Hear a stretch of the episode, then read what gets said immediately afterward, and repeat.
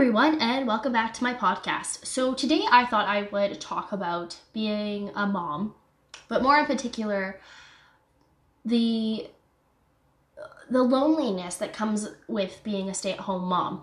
Now, I've been a mom now for 13 months. It's been the best 13 months of my life. I absolutely love being a mom. I love my son so much and I've really enjoyed this past year watching him grow and it's just been it's been amazing. It's been hard, but definitely the good outweighs the bad and it's just the most rewarding thing in, in the world.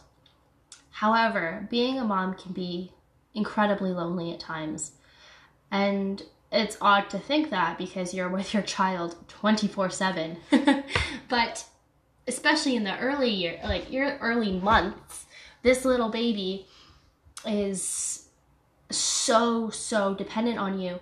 And it is emotionally, physically, and mentally just draining some days. And uh, usually, well, in my case, it was just me and my son day in, day out. Um, my husband goes to work. I have no family here on the island.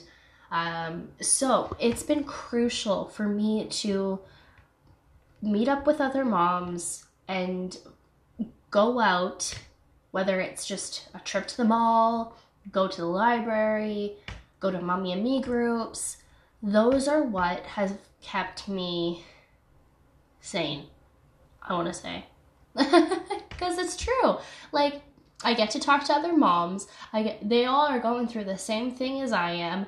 And it's it's also so good for my son to interact with other children, but more importantly, like, man, some days it's just so good to talk to an adult because I'm constantly talking to my son. He doesn't quite talk back yet. And sometimes it's just nice to talk about what you're going through um, or just what's your child doing? Oh, my child's doing this. That's awesome. Like, and you kind of can compare, see the differences between children, and just it's just so nice, you know? It's so nice to connect with other mothers, other families, and kind of build up a little family outside of your family. And um, uh, to new moms, uh, expecting moms, I think this is one of the most important things that you could do for yourself is get out there every like at least a couple times a week because it can be so lonely between the walls of your house because at the end of the day, it's just you and your little wee one, and it can be really hard.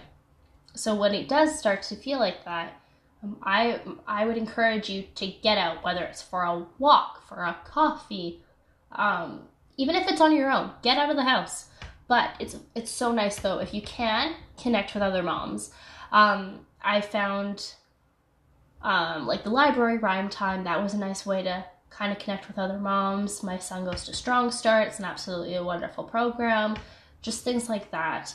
And just build on it and who knows, you can end up with really like lifelong friendships. Um, because you and your like you and your friend are going through the same thing, your children are growing up together. It's just a wonderful thing all around.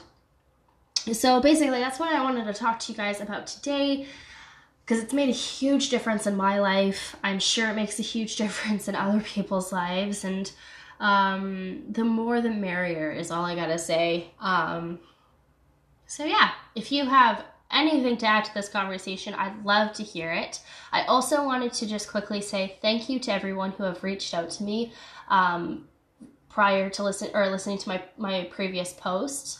Um, it means a lot to me, and um, yeah, it's just it's nice to see that people are listening to the podcast, but also it's just the fact that they're going that extra mile to to reach out to me or to continue the conversation just means the world.